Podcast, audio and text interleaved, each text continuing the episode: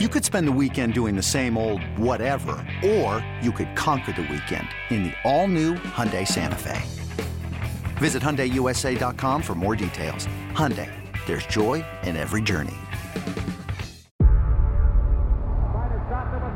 Before history is written,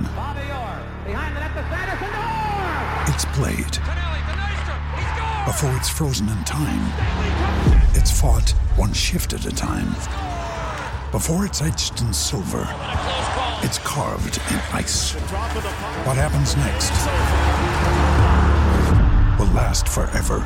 The Stanley Cup Final on ABC and ESPN Plus begins Saturday. Broncos, Broncos country. Let's ride with Touchdown Denver. Touchdown Denver. Hosted by Nick Ferguson and George Stoia. Touchdown Denver.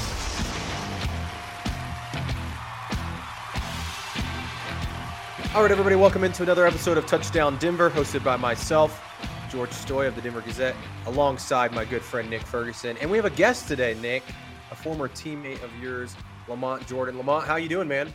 I'm good. I'm good. How y'all doing? Good. Well, Well, man. I don't, I don't know, Nick. How are, how are we doing after that Broncos game? Well, I don't know about you, but I- I'm doing I'm doing well. You know why, George? Because uh, I don't have to play, right? so I don't have to worry about it. Essentially, I'm just a spectator now. What here's what I want to know. I want to know from the from Lamont standpoint. You know, being as though you spent some time here in Denver with the Broncos in 2009, and you and I were both teammates with the New York Jets. What did you see in today's game? Um, you know what? I saw what kind of what we we talked about on our show um, with Andrew and I uh, believe in the Jets. Uh, two defenses that are top defenses in the league, two struggling offenses, um, and and I think that's the bottom line. Is we saw two struggling offenses. I think the sad thing for Denver, any Denver Broncos fan, for me in the last, I'm gonna say last four to five years, is I think they've had a top defense with no offense to support it. Um, and I think that that's what I saw out there today. I think Denver had plenty of opportunities, but the Jets, they fly to the ball, man.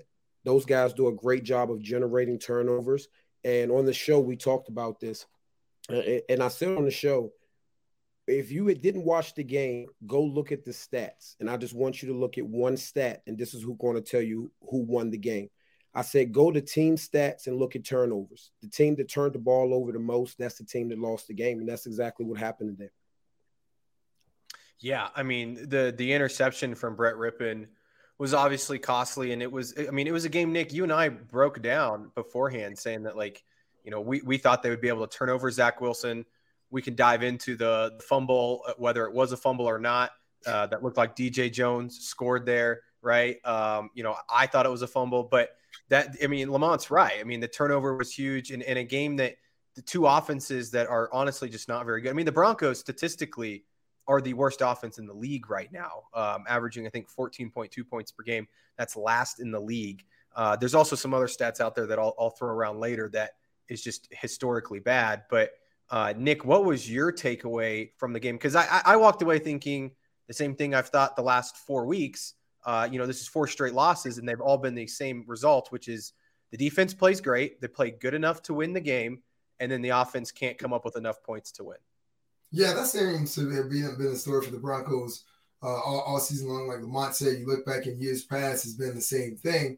And, and for me, I knew coming into this week in this game, it was going to be simplified from an offensive standpoint to allow Brett Rypien to go out there and move the ball down the field. And that's what it was in the first half.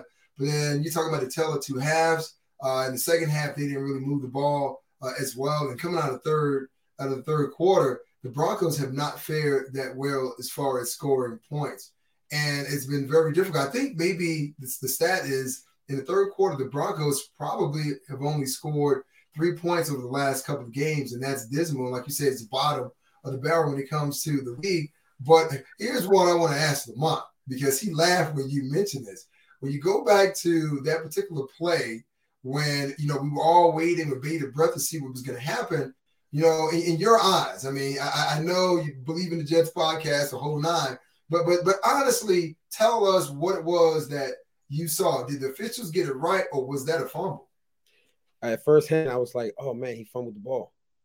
and I'm talking about live because it didn't look like the wrist rolled over the forearm or anything like that.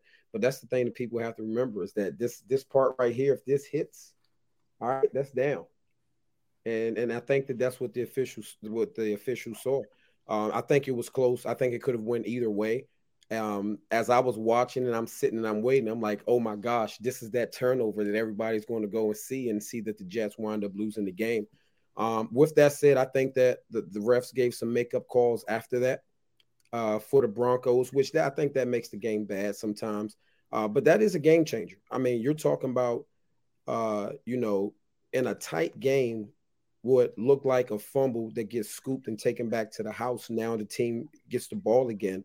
Um, that's kind of, that has to be deflating. And Nick, I mean, you and I both have been there where you're in a tight game and you get you see a call that you know, it looks like, you know, it's a fumble and you go to review and, you know, the call in the field stands, you know, that can be kind of deflating. So I, I kind of felt some of that. Um, and as you speak about third quarter stats, I mean, I, I think the Jets are a second half team. I really think that offensively, the Jets have been a second half team. I think the Broncos did a great job in the third quarter of, of keeping us from scoring. But on that particular play that you were talking about, that is a game changer. Um, I'm gonna stick with the refs on that one, but that thing could have went either. yeah, talk about taking the easy way out. I was, you know, my thought process when it when it first happened was uh I didn't know the rule because like the the ground, like he put the ball on the ground, and I was like, so can can because like I think it's technically if he's touched, the ball can't like the ground can't create a fumble. I think is the rule, but since he wasn't touched, the ball can. I don't know. It, it, that's what I was confused about. And then the forearm thing. I mean, Justin Simmons. I was telling Nick before we hopped on here was talking about it in the locker room after the game. He said he was explained that even if it's just half the forearm that touches the ground first, then he's then he's down. But then Nick Nick said that he thought the ball was loose before anything touched uh, the ground. Yeah. So, dude, dude, if you go back and you put that thing in slow motion, you're gonna see. I mean, Zach Wilson puts the, the ball down with his right hand. And as he's falling to the ground, he's trying to brace himself with his left hand, and the ball starts to come up. He starts to lose possession of the ball before his forearm touches the ground. That's why I'm just like, wait a minute, how can you not overturn it? You guys ever see uh, Men in Black? Remember when they come out with the neutralizer with this and say, hey, look right here? It seems as though that's what the officials did to everyone, you know, in uh, uh, the, the field today right in Empire State Field. That's what they did. Hey, look right here, and we're gonna zap you and forget what you saw. That's what they did, man. That was a crappy call. Yeah, I mean, it, it was it was questionable, but you know, I I don't think that's why the Broncos lost. Maybe it is. I mean, they lost by a touchdown, so that's obviously a difference maker. But you know, look, the Broncos missed an extra point. They missed a field goal. They turned the ball over. Uh, they couldn't complete drives. Like I, I, don't think that that play alone is why they lost the game. I mean, it, the offense is just so so bad. And I, I wanted to get your guys' take on that. But let, let me read you guys this stat, and then I, I want to hear your reaction to this. The Broncos have scored 100 points through seven games. The only time they ever scored fewer through that many games was 91 in 1966. So since the NFL merger in 1970, the Broncos have never scored fewer points at this point in a season than they have this year. That's so bad. That's so bad. I don't I don't understand how I mean, Nick, we talked about it. The expectations this year, high flying offense, explosive, gonna score points. They they've just not they've not been that, and it just it's it's mind it's mind boggling to me. I don't I don't understand what how they can be this bad. And I get it. Brett Rypien played today. I actually thought he was okay. I mean, he didn't do enough to win the game, but like he came in and, and did some nice things here and there. But I, I just it's mind it's mind boggling how bad they are on offense. Another day is here, and you're ready for it. What to wear? Check. Breakfast, lunch, and dinner? Check. Planning for what's next and how to save for it? That's where Bank of America can help. For your financial to-dos, Bank of America has experts ready to help get you closer to your goals.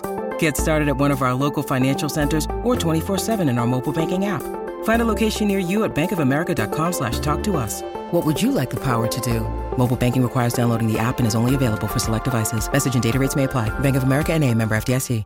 Well, for me, I'm going to go to the offensive guy uh, right now. I'm going to go to Lamont and have him like tell me what it is that that you're seeing right now uh, in the Broncos offense, or better yet, what you're not seeing in the Broncos offense. Um, I'm trying to. I think I'm seeing a whole lot of college stuff. And I think that you have personnel where you drop back and you run a traditional NFL offense. Um, I think if you look throughout Russell Wilson's career, when he's been when he's been able to consistently move the ball, he had a bit he's had a big back.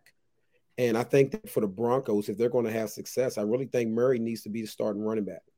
He brings a, a certain he brings a load that force that he weighs on the defense, especially when you're playing in mile high.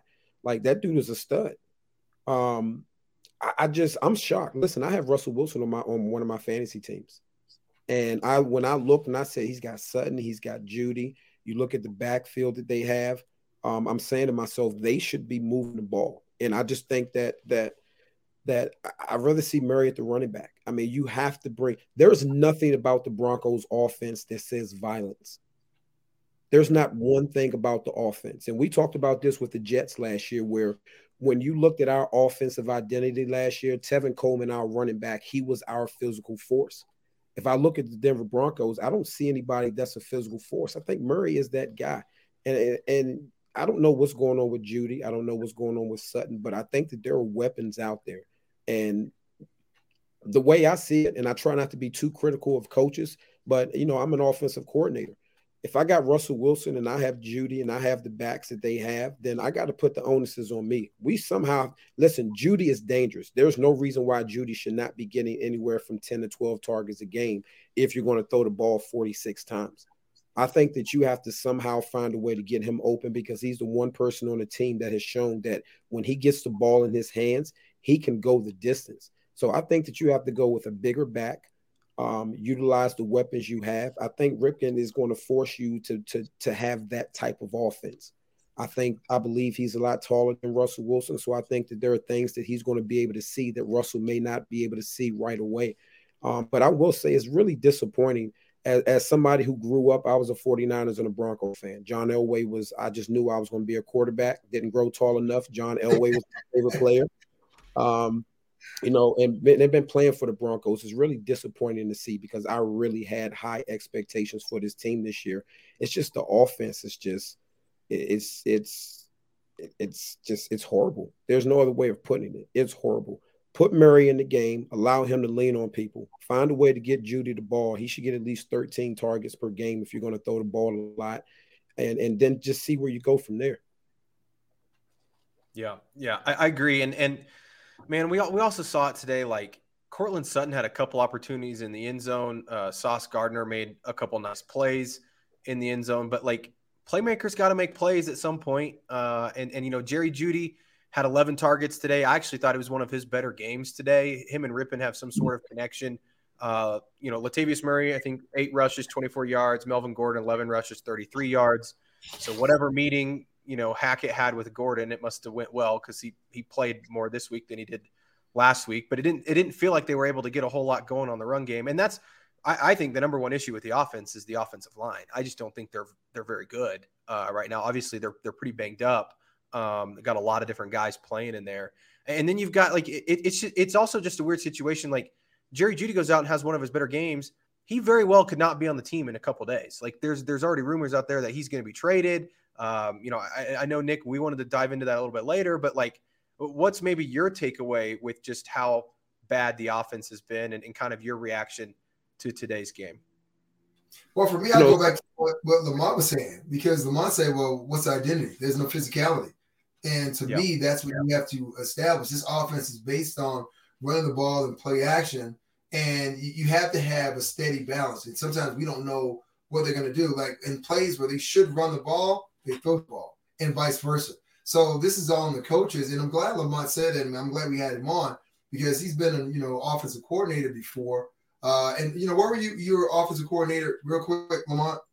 So um, when I was coaching year at high school at Riverdale Baptist, and then this past season with the uh, DC Divas, the women's football team here um, in Washington in DC, uh, part of the WFA. And you also worked uh, what in an F- XFL or something like that. What oh yeah, I had a chance to work with the XFL before the pandemic, before it shut it down, um, and then had time to work with the the, the, the mad genius himself, Mike Martz. For um, I actually had three opportunities to coach on his staff, to be able to work with Ozzie King, work with Torry Holt, um, to work with Mike Martz and, and, and to be able to hear their stories, to sit in meetings with Coach Martz and, and watch how he game plans, watch how he installs. Um, um, you know, the onus is on on the offensive coordinator when you have talent. All right. And the Jets, listen, we lost, I believe, both of our tackles beginning of the season. Like our our line has been hurt. We're playing with rookies, and we still somehow find a way to go out there and and win the game. So somewhere within their play calling, um, and and yes, listen, I get it. If the offensive line is struggling, and and this is the joy for me with play calling, and even when I was coaching youth, yeah, I may have played against teams who were more talented than me more talented than the teams that I was able to coach. But at the end of the day, it was my job to come up with a scheme that can get us to move the ball. The Broncos have plenty of talent. I think Javonte Williams losing him was a big blow to this team because I really had high hopes for him. But you have enough weapons that you should not be dead last in the National Football League when it comes to offense. Yeah, I totally agree. And and you're right. J- losing Javonte was was a massive loss. I, I, think you can tell that in the running game so far. Um, Lamont, before we get before we get you out of here, um, a couple things I wanted to ask you. First, give me your thoughts on on the Jets offense today. Obviously, Breece Hall. I'm a big fan of that kid. He was a stud at Iowa State. I thought he was having a great year. Totally unfortunate um, that it looks like it's maybe an ACL injury for him. Um, but what were your thoughts on him and, and, and also just the Jets offense?